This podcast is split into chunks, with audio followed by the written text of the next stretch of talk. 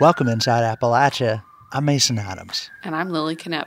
Since 1967, Foxfire has been a storehouse of traditional Appalachian knowledge in ways that still help people today. I used the plans out of a Foxfire on how to build a fireplace so it wouldn't smoke, and it built it and it doesn't smoke. Part of Foxfire's heritage is recording the stories of Appalachian women and how stories shape them. We swim every day in an ocean of story, and I'm always shocked when other people don't see them or think of them as story. And Foxfire still continues to preserve music and history that's important not to forget. Today on Inside Appalachia, we're talking about the past, present, and future of Foxfire.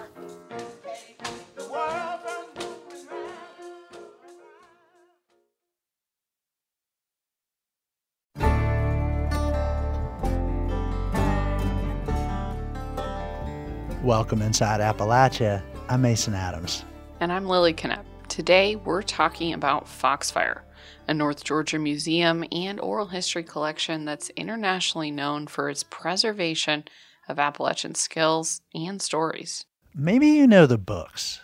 The original print run from 1972 has a distinctive look. The muted colors and the simple text on the cover that tells you what's inside. Ghost stories, midwifing, banjos and dulcimers, seasonal wild plant foods. Foxfire books are found in homes across the region, including mine and these folks. Jim and I both knew, you know, the history of it, and that's and we had a lot of them and thoroughly enjoyed them. And it wasn't like reading a novel. You know, it's not that kind of reading. This is more how to or what was done or how it happened.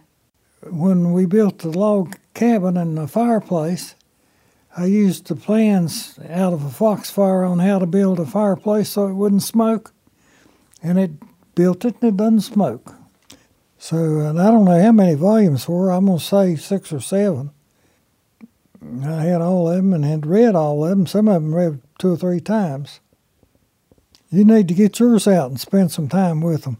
I first read Aunt Arie, the Firefox book, when I was in high school. Someone gave it to me as a graduation present and an early birthday present, and I was hooked.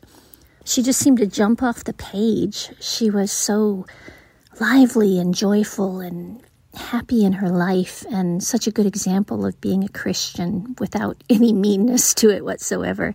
That was Nancy and Jim Bailey, recorded by their cousin and Folkways reporter Connie Bailey, and another Folkways reporter, Wendy Welch, talking about their memories of Foxfire. But Foxfire's roots go deeper than the books. The project began in 1967 as a student run magazine in North Georgia. It was a way for high school students to collect and share the wisdom and lore from their community members. They called it Foxfire after a bioluminescent fungus that grows in the region and glows in the dark. Now, Foxfire is not just a book series and a magazine, it's a museum and an oral history archive. One of those oral histories is from 1975 and captures the kind of knowledge that Foxfire collected. It's a recording of Emma Chastain. The teenage interviewers asked her about her life and when she decided to have children. Chastain passed away in November, and her death underscores why it's so important to preserve these stories. Let's take a listen. Interested in um, hearing like why you started your own business and how you got it together to do it, and like when you decided you wanted to like run a beauty shop and uh, what what you had to do in order to get it together. Mm-hmm. You know, can you go through that? Well, uh, really, the reason when I first got out of high school, of course we got we were married and uh, right out of high school. Yeah, and uh, then I started to work at this little pants factory, and I worked out there for about three months. And I said, this is just not going to work. You know, this is just not my line. I'd come in in the afternoon, and it's a wonder that Tommy could even live with me. I was just hell. I mean, I was put it blunt. but to live with, really, because I, I, I always felt bad, and I was always tired. Which I'm, I'm not saying I'm not tired now, but I knew that that wasn't, you know, at the end of the day, you know, you put in a day's work. But I knew that that wasn't really what I was supposed to be doing. I could just tell, you know, I didn't enjoy my work. And I feel like you work, say you go to work at 9 and you get home at 5 or 6 or maybe 6.30 in the afternoon, you work the biggest portion of your life, really. And I feel like you've got to enjoy what you do.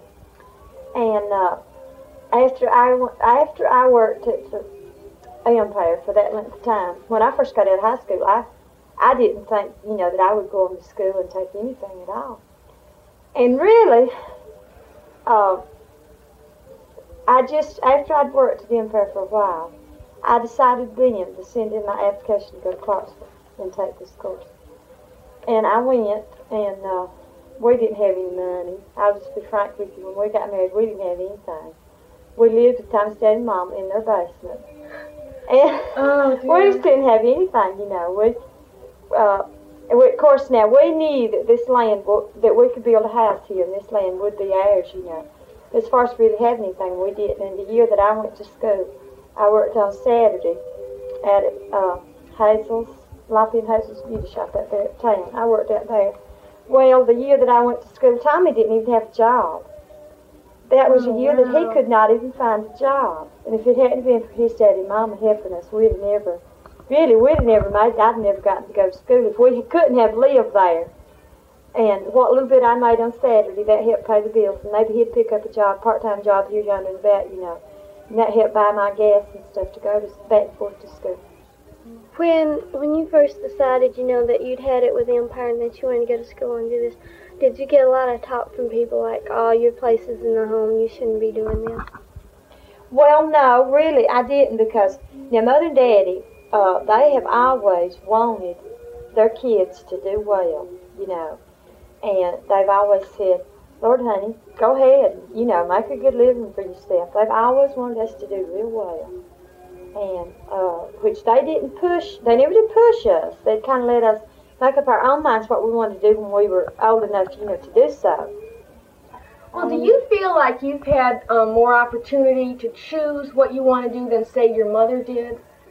Yes, really, I do because now, back when mother was coming up, I mean, everybody, when they got married, they got married to have children. Yeah. I mean, really. Now, Yeah. She had five children, and they did. They got married to have children. And nowadays, well, Tommy and I have been married, well, six years, and we don't have any children, and we, it don't bother us that we don't have any children. Mm-hmm. It don't bother us in the least bit, and we have a right to say, well, if we don't want any kids, we don't never have to have any kids. I mean, unless it's just a slip up, you know. More likely it won't be. Yeah. That was Emma Chastain, as recorded by Foxfire students in 1975. Foxfire's executive director, Todd Faircloth, asked that this episode be in memory of Chastain. Todd writes Emma Buchanan Chastain was the epitome of an Appalachian spirit and one of the early ladies of Foxfire. Her drive, tenacity, and sweet demeanor was that of a true Appalachian woman. She was always looking to help others and had a steadfast devotion to her family and her faith. She is greatly missed. A longer version of Emma Chastain's interview was featured on season three of Foxfire's podcast, which is called It Still Lives. The episode is about Appalachian women and the often unexpected ways they contributed to the region. Yeah, and a lot of the women in those older archival Foxfire interviews said that they didn't work, but so many were midwives, mothers, business owners, and just had such interesting stories to share. And now, 21 women have been featured in a new Foxfire book titled The Foxfire Book of Appalachian Women. It was edited by Cami Ahrens, who was education director and curator at the Foxfire Museum. I sat down with Ahrens to talk about how she chose the women featured in the book. Cami, one of the things I love about this book is its attention to negative space. In the curation around these oral histories, there's a lot of attention paid to who's here and who's not here. And then even within interviews, you're paying attention not only to what's said, but to what's unsaid. And to me, as a reader, I find that really powerful. Why is that such an important part of curating oral histories like this? That was an important thing that I was considering when writing the book because oral history is inherently biased. I had someone recently ask me how you go do an oral history and leave your bias at home, and you don't because we always come with our own experiences, and naturally, conversations are going to be influenced by what you're asking, but also by what you're not asking, and by what people want to share and what people don't want to share. And even though these women in this book and in the Foxfire archives do often make themselves very vulnerable, there are experiences that they don't share.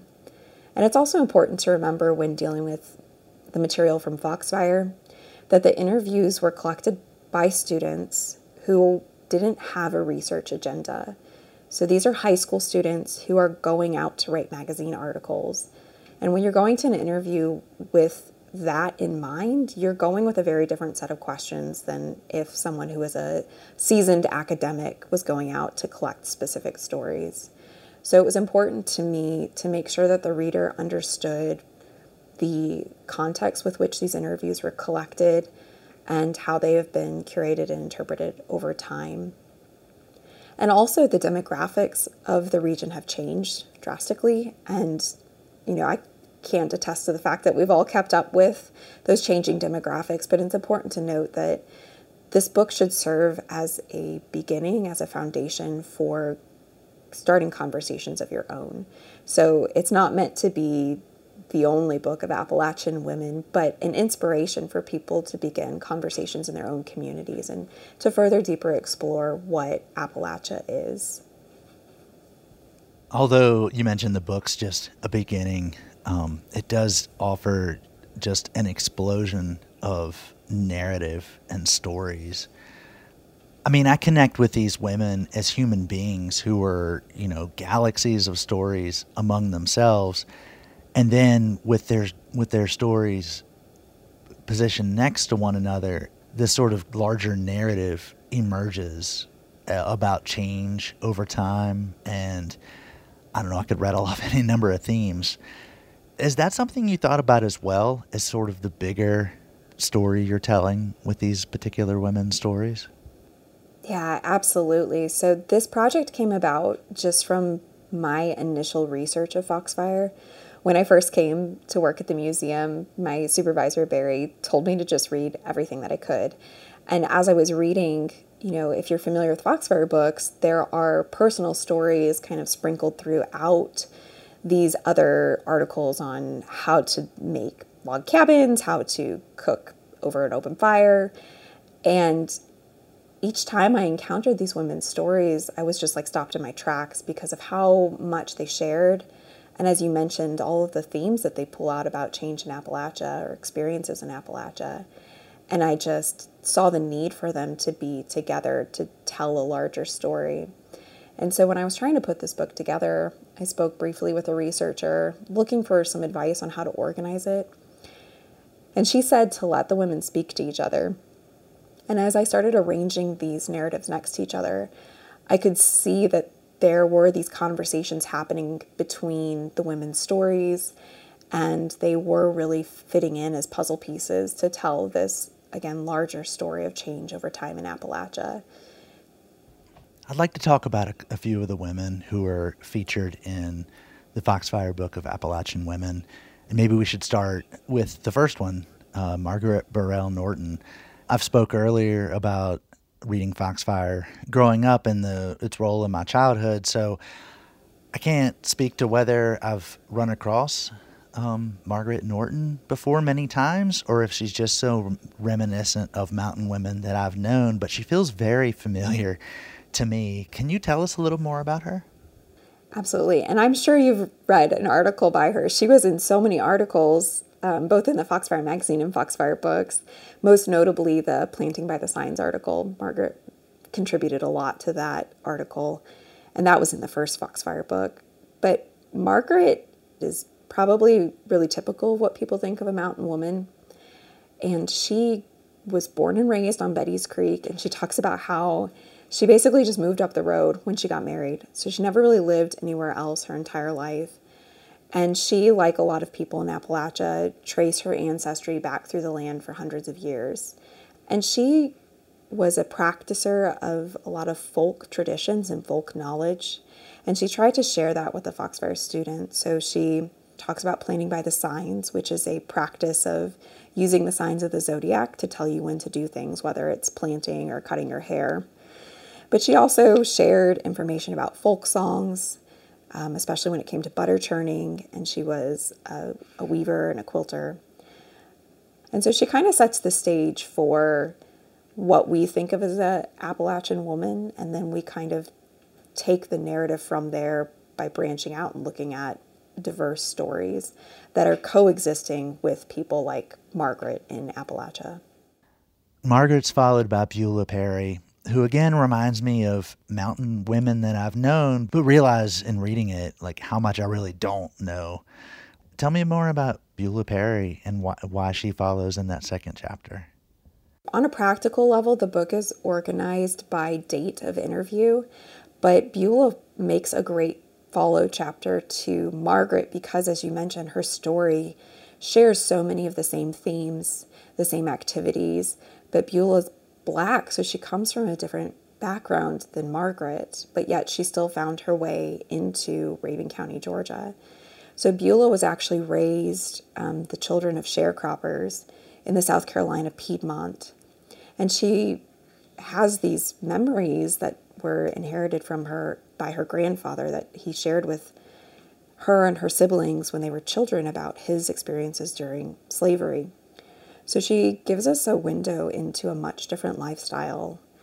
And she talks in many ways about racial experiences without necessarily sharing her personal opinions.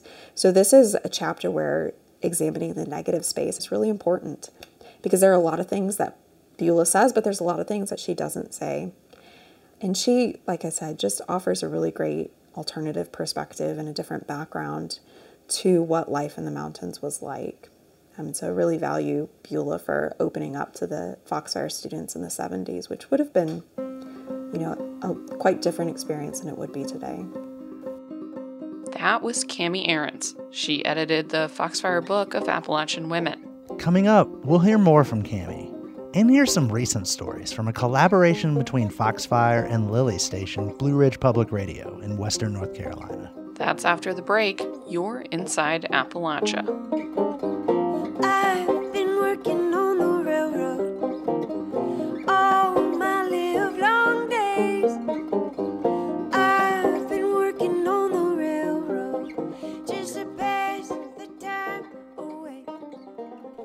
Support for Inside Appalachia is provided by Concord University, educating the people of our region and beyond for more than 150 years. More information at concord.edu.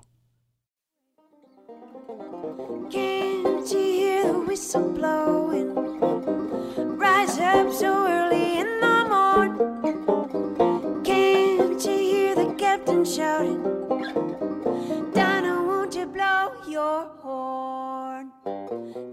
Welcome back inside Appalachia. I'm Lily Knepp. And I'm Mason Adams. We're talking today about Foxfire, which has been collecting Appalachian oral histories for well over 50 years. And that includes the experiences of Appalachian women. The Foxfire Book of Appalachian Women collects 21 oral histories. Let's hear more from my interview with its editor, Cami Ahrens. And as the book continues, you go through all these different women and one of the great delights for me is when I got closer to the end and there were women who were younger than me, who I don't always associate with oral histories. So there's folks like Sandra Macias Klichowski, who emigrated from Ecuador and is much younger than me. I loved reading her story. Can you tell our listeners a little about her?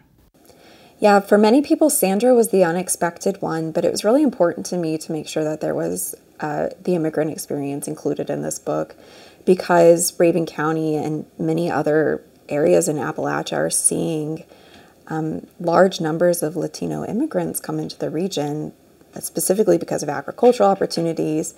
But you know, many of them are staying and building businesses, and so it was important to include uh, a Latino voice. And Sandra, as you mentioned, immigrated from Ecuador to Miami as a as a young child, and she basically raised herself And it wasn't until she was married with children that she moved to Rabun County, but she's become a really important figure in our community and especially um, among the Latino community.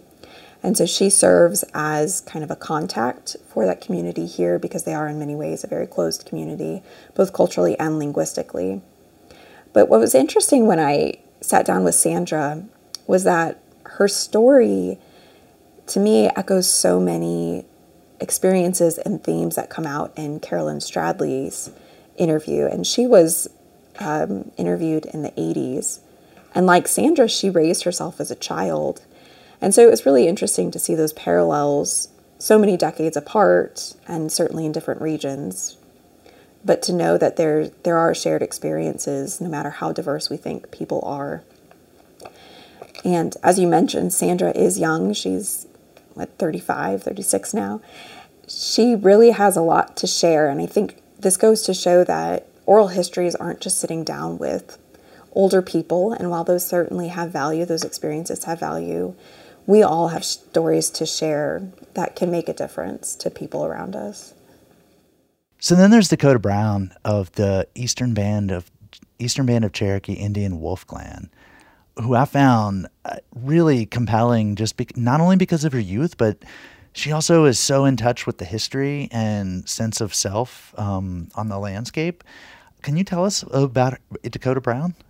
Yeah, Dakota is incredible. She's employed at the Museum of the Cherokee Indian and she's working really hard to bring back traditional values in her community and to help um, change the way that people see and speak about Indigenous people. Um, so I'm really excited for the work that she's been doing with her team over at the museum.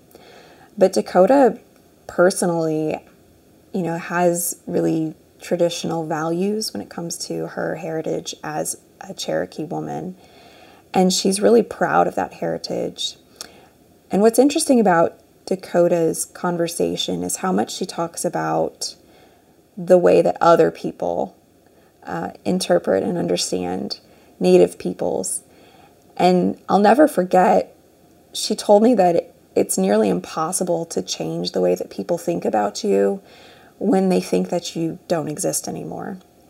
So people have a tendency to, un, you know, understand that Native peoples are gone, and they're not. They're very much present in many places throughout our country today, and to understand that we tend to lump Native culture into one group and we see Native peoples as one. And that's not true.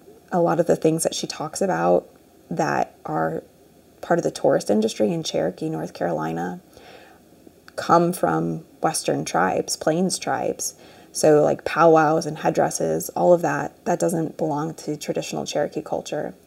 And so, working through those stereotypes to re represent to a broader public what your culture is, but also to help your own people understand that, I think is a massive task. But if anybody is up to it, it's definitely Dakota. So those are just a few of the the 21 women featured in this book. But after after we hear from 20 of the others, we end with Kay Carver Collins. How did you choose Kay to end the book? I wasn't positive that I was going to end with Kay, but as soon as I started doing her interview, I just knew that it was the right ending point. So during her interview, she just pulled together a lot of themes that had been running through the book and kind of brought everything full circle. And Kay also has a really long standing history with Foxfire, and I felt like that in and of itself was worthy of ending the book on that note. So she, as a child, remembers her father, Buck Carver, who was a notorious moonshiner, being interviewed by Foxfire students. And then as a teenager herself, she joined the Foxfire program, her and her twin sister, Bit. And then after she uh, graduated high school, she started working for Foxfire as an adult and spent a lot of time working with Foxfire, editing Foxfire books, supporting local students. And then in recent years, she's served both as a community board member and a board member, and now is on an advisory committee for the museum. So Kay has, you know, one of the most in-depth, long-standing histories with Foxfire of the people that I know involved with the organization. And she just kind of pulls it all together. And I think the way she ends her interview is a really great way to end the book as well. So there are 21 women featured in this book, but really there's 22 because you, as the curator, are in each of these pages, whether we see you or not. So, what was your experience like? What wisdom have you taken away from your work with this book, The Foxfire Book of Appalachian Women? You know, there's so much to take away from it, but I think at its core, I took away a sense of resiliency and understanding, you know, a long term view of what's most important to us in our lives and how we can use that to shape our daily experiences with others. You know, there's so many hardships that people go through that most people don't even know about until you take the time to sit down and ask somebody. And I think that opening up of yourself as a researcher or as an interviewer to other people's stories, to other ex- people's experiences, and leaving your own own concerns behind. I think that can shape you if you allow it, and I think that can help you grow if you're open to it. And I would say that's probably the biggest lesson I've taken away is to, to sit and to listen, to be open, and to let other people's experiences help shape how I understand myself and my place and how I can react and respond to others better to make them feel important and valued in difficult times. Your experience and description of that resonate with me as the show host of Inside Appalachia. I mean, this is my favorite part of the job too is listening to folks like yourself. So this has truly been a pleasure. Cami Ahrens, thank you so much for speaking with us. Thank you so much for the opportunity and thank you for the work that you do in and around Appalachia to help bring stories to new people. That was Cami Ahrens. She's the editor of the Foxfire Book of Appalachian Women. Since that interview, Ahrens left her job as Foxfire's curator for another job. But some of the projects she helped start are continuing on including one with you, Lily. Yeah, Cami and I have been working together since 2020 when Blue Ridge Public Radio partnered with Foxfire to record oral histories and air them on the radio. Let's listen to some. Okay, uh, we'll start with Dakota Brown. She's the education director of the Museum of the Cherokee People on the Qualla Boundary, the sovereign nation of the Eastern Band of Cherokee. Cami recorded an interview with her in the early days of the COVID 19 pandemic, and she talks about how COVID impacted her life on the boundary. We had actually decided to shut down right before, like a few days before they had decided to close the boundary. My name is Dakota Brown. I am the education director at the Museum of the Cherokee. The museum that's here now started in 1976. We have um, one main exhibit area. The main exhibit begins with our stories and then goes into some archaeology um, and then into some history as well. But the museum is kind of a brief overview of Cherokee history.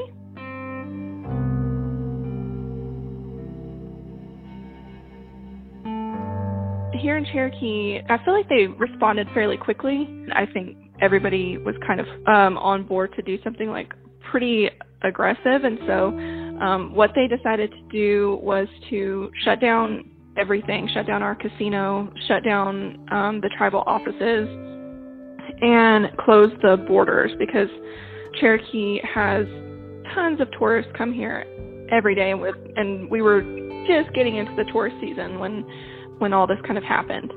And so they decided to shut down the borders and only let residents and enrolled members onto the boundary. But luckily, I'm an enrolled member, so I was able to like get on and off the boundary fairly easily. But my mom, she lives in Snowbird, and Snowbird's an hour away from Cherokee. She's not an enrolled member, so she could get it to her house in Snowbird but she couldn't get here to Cherokee. So anytime we had to reach her, it was kind of difficult because um, they had also closed Graham County's borders. So there was a lot of like meeting that had to be done if we needed to see our mom.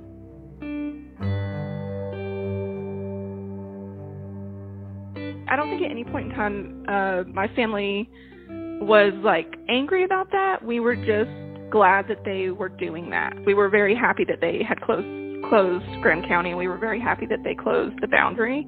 And so I don't think at any point in time we were like, oh, this is awful. I hate this. I wish they would open back up. I think we were just like, oh, well, we got to do what we got to do, kind of thing.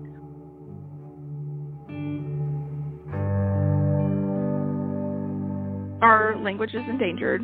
We have very few fluent speakers, and there's plenty of reasons for that. One of the main reasons is um, BIA education, boarding school education, the way that they systematically disconnected us from our language. There is really small population of, of fluent speakers, and there's a huge population um, of EBCI citizens that don't speak Cherokee and are maybe desperately trying. Um, so our language is held right now with our with our elders, with you know our older population. Um, so if something were to happen to them, our language would die, and that's scary. It's it's really really scary. And there's like words like extinction that comes to mind that I don't think that most other Americans have to think about.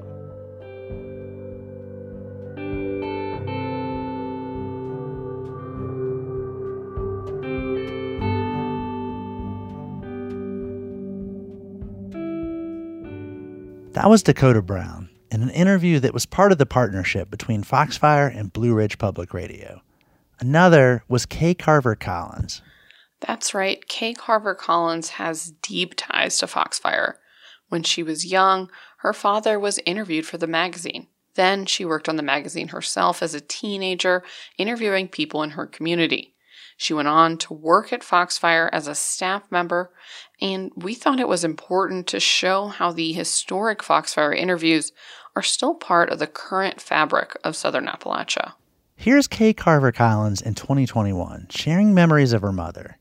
The interview was done by Kami Ahrens. I'm Kay Carver Collins. I tell people I was born here, and if I'm real lucky, I'll get to die here. I am the youngest of, there's 10 girls and one boy. I'm the youngest. My mom was unusual in a lot of ways. She, uh, her mother died when she was 10 years old. She was the oldest. And she quit school. She was in the fourth grade and stayed home to take care of her two little brothers and her baby sister. She told us that she had to stand on a chair to reach the stove to cook for them. So she's been a hard worker her entire life. Uh, later on, she actually went up to, um, I'm trying to think of the name of the little town that's got the paper mills, Canton, and worked in the paper mills up there. She didn't marry till she was about 24 years old, which was very unusual for women back then. Yes, she always worked outside the home. Always. She cooked, she was a maid. She did whatever she had to do to help raise, keep the family together just just a top notch lady. She may have had a fourth grade education, but education's not everything. How do you connect with the landscape here? What's what? How do you feel about the mountains? Oh Lord, there's no place like them. I can be having an absolutely horrible day and just go sit down and look at the mountains, and and peace comes over me. Yeah. Uh, my favorite thing when I leave here, I don't like to leave here, but my favorite thing is when I come back and I top that hill in Hollywood and you see those mountains out Oh, in it's front of you. My whole body just relaxes. That was Kay Carver Collins.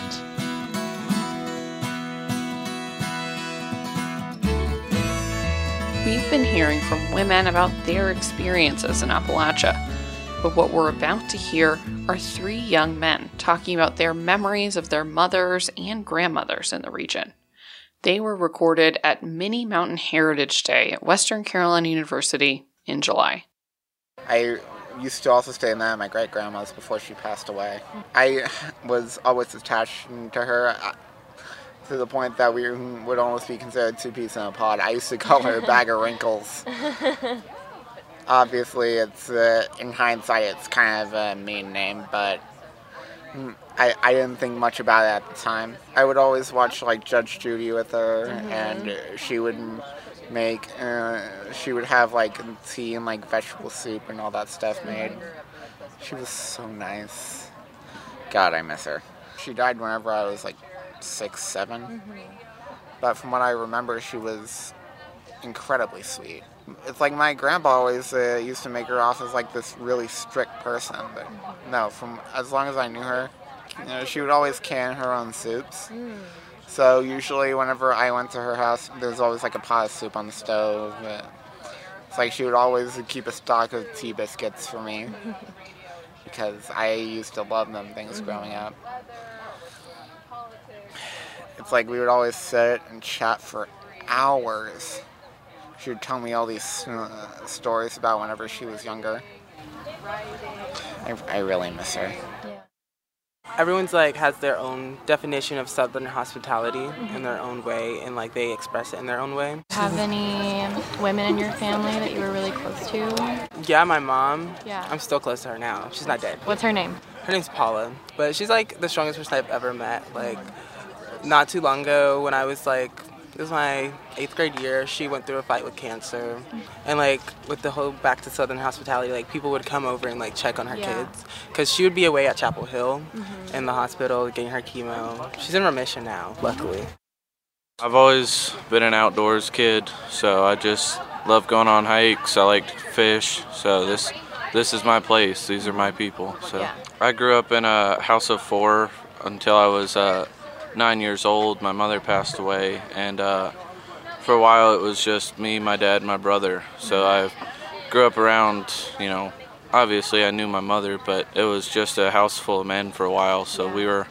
a little wild sometimes, but came from a very loving home, and uh, I feel I was raised with good morals. Yeah. So she was a strong Christian, and she, you know, I was only with her for nine years, but I picked up a lot of good morals from her, and she, you know, she taught me how to respect people as well as nature, and uh, she's just, she was an amazing woman, and you know, it sucks that I didn't get to spend as much time with her as I wanted to, but she was an amazing woman, and she, she's somebody I looked up to. Her name was Catherine. That was Alex Brown, Omar Flowers, and John Dickerson. They were interviewed by BPR volunteers, and as we add to the Foxfire Oral History collection, we're also training volunteers to conduct oral histories themselves. This next interview excerpt with storyteller Elizabeth Ellis was also recorded by volunteers. Ellis talks about her perception of what it means to be an Appalachian woman. This was recorded in August at the John C. Campbell Folk School in Brasstown, North Carolina. My name is Elizabeth Ellis. I'm from Milligan College, Tennessee, and Booneville, Kentucky. I currently live in Dallas, Texas because somebody has to. I'm 80 years old. Storytelling isn't something I do for a living, it's who I am. We swim every day in an ocean of story, and I'm always shocked when other people don't see them or think of them as story. I've been making my living as a storyteller since 1979. Before that, I worked for 10 years at Dallas Public Library, and those 10 years I spent a lot of my time telling stories at the library. For me, storytelling is a calling, not a job. I think the most important gift we were given as people is imagination, that imagination is vital to everything that happens. But we're living in a world that does not encourage people to use their imagination. In fact, most of the things that people experience actually discourage it. When you watch TV, when you go to the movies, when you play video games, somebody else has made all the pictures. So you don't have to bother doing that. It's kind of passive entertainment. When I tell you a story, you have to come up with your part because you're the co creator of the story. You have to uh, visualize, imagine everything that's happening in it. All ethical behavior is based on the imagination. All ethical behavior is based on the ability to, to imagine the effect of my behavior on your life. All interaction with the divine relies on the imagination. How can you interface with a God you can't see or taste or touch or smell without an active imagination? It can't be done. So many important things. In fact, most of the important things about being human come from the imagination.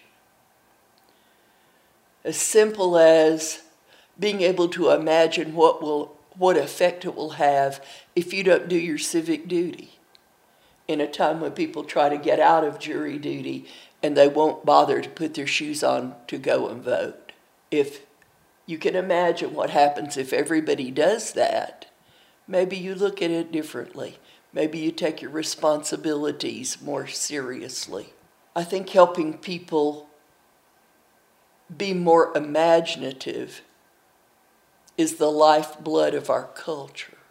Can't really be successful as human beings without an active imagination.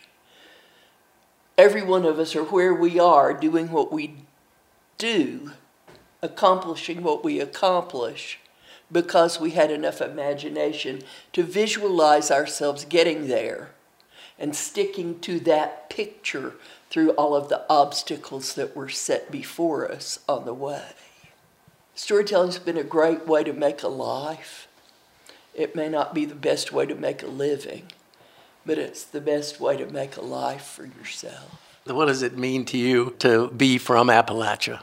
It means having a firm foundation and a solid grip on what reality looks like.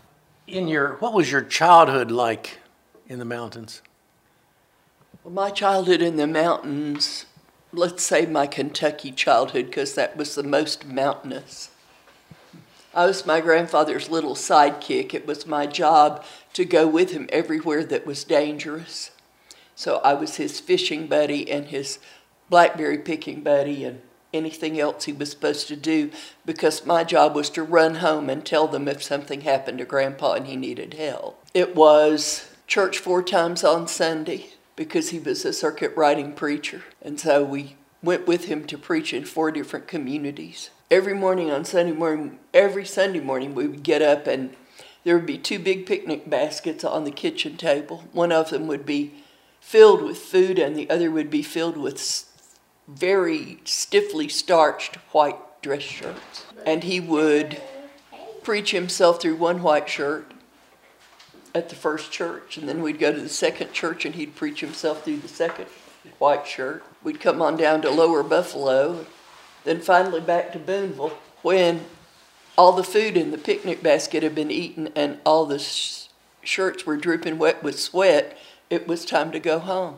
Is there a childhood story that comes to mind about yourself and your life growing up in the mountains? As soon as my mother realized that my father was not coming home from World War II, she packed us up bag and baggage to move us from her parents' house, where we would always have been welcome, to Milligan College, Tennessee, to grow up in the house he'd been born in, because she wanted us to grow up knowing as much about him as we possibly could. My mother gave up a great deal of comfort and security because she loved my father. And when she died in her 90s, she was still as much in love with him as she was the day that she had learned that he was dead. That sense of connection that doesn't break with death. I think a lot of people in Appalachia have a much more current relationship with the dead than people in other places do. You've been involved as a woman in the world for so long, and has that changed, and how do you feel about it and see it today?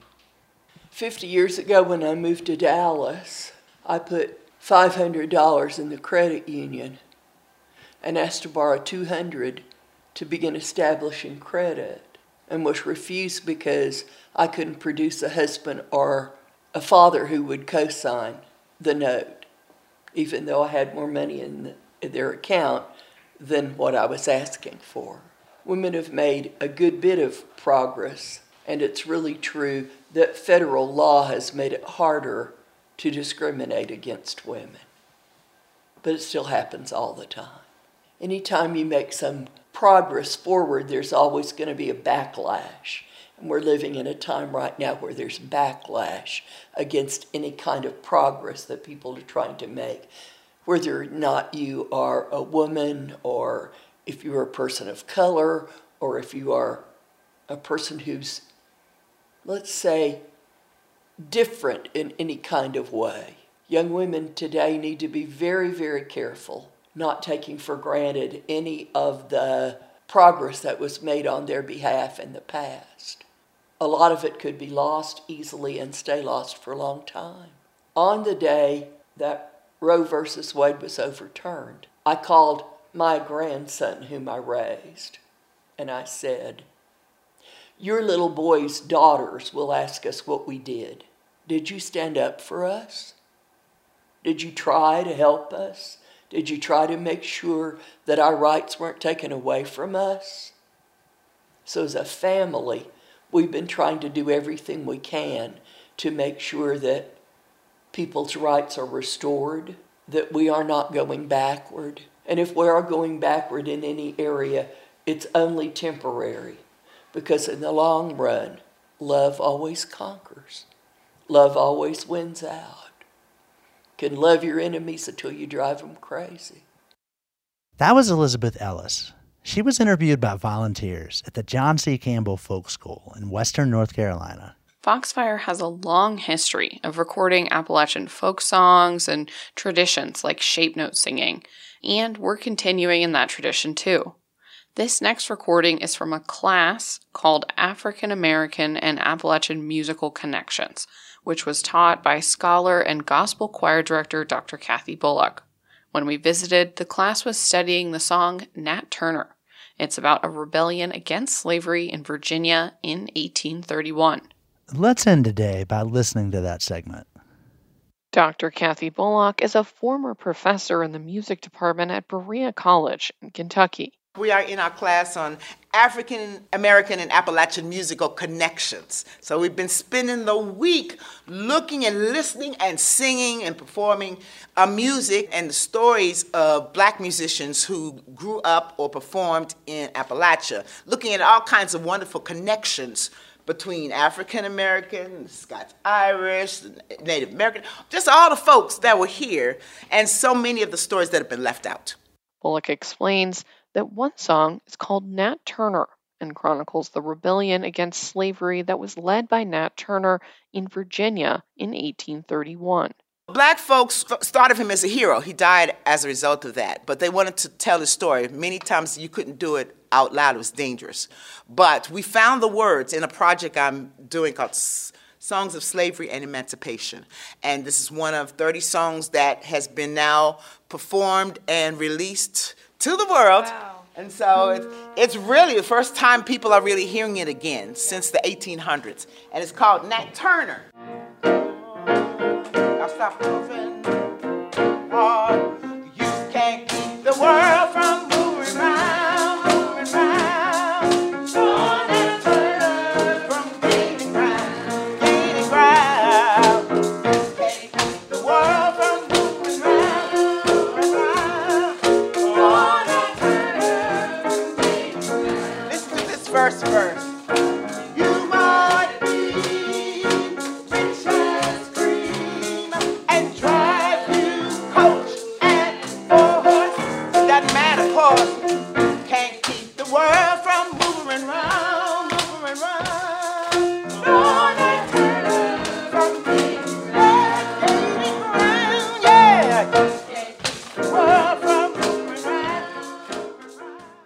That was Kathy Bullock's class at John C. Campbell Folk School, as recorded by Blue Ridge Public Radio. Thanks for coming on Inside Appalachia and talking with us about BPR's work with Foxfire, Lily. Thanks for having me, Mason. Till next time, thanks for joining us as we journey throughout Appalachia. We'll end today by hearing Kami Ahrens again. I asked her to read the afterword to the Foxfire Book of Appalachian Women. Despite all the differences among the women in this book, and despite the breadth of time between them, they share a special relationship with the land on which they live. Their lives were made from the immediate material of the landscape their houses, their food, even the very stories that they told that helped bring their communities together were shaped by resources from the mountains. All of the Foxfire women, born in Appalachia or elsewhere, express such a powerful connection with the place that it forms the foundation of their shared identity. Though the Foxfire women never say it outright, they speak of the mountains in much the same way as they speak of their mothers, their aunts, their mentors, and even of themselves. The surface of the landscape changes, but the mountains stay the same, similar to how the women grow but remain true to themselves. The mountains provide strength, tranquility, and comfort in ways that are similar to how our mothers, relatives, and friends support us in times of crisis and joy. To be Appalachian, you don't have to trace your ancestry back hundreds or even thousands of years in the region. Being Appalachian doesn't equate to being white, poor, or stubborn. Such stereotypes, perpetuated to this day in various forms of contemporary culture, do a grave disservice to the multitude of voices and experiences that make up the stories of these mountains and the people who live in them. I believe that to discover the identity of Appalachia, we have to look inside ourselves to our own core. That was Kami Ahrens. She's the editor of the Foxfire Book of Appalachian Women.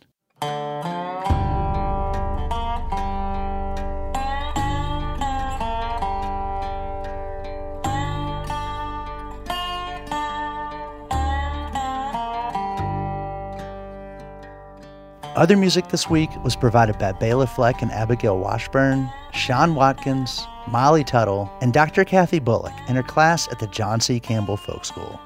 Bill Lynch is our producer, Zander Aloi is our associate producer, and our executive producer is Eric Douglas. Kelley Libby is our editor. Our audio mixer is Patrick Stevens. You can find us on Instagram and Twitter at In Appalachia. You can also send us an email to insideappalachia at wvpublic.org. Visit wvpublic.org slash insideappalachia to subscribe or stream all of our stories. Or look for Inside Appalachia on your favorite podcast app. Inside Appalachia is a production of West Virginia Public Broadcasting. Support for Inside Appalachia is provided by Concord University, focusing on students' futures. Classes available at concord.edu/apply.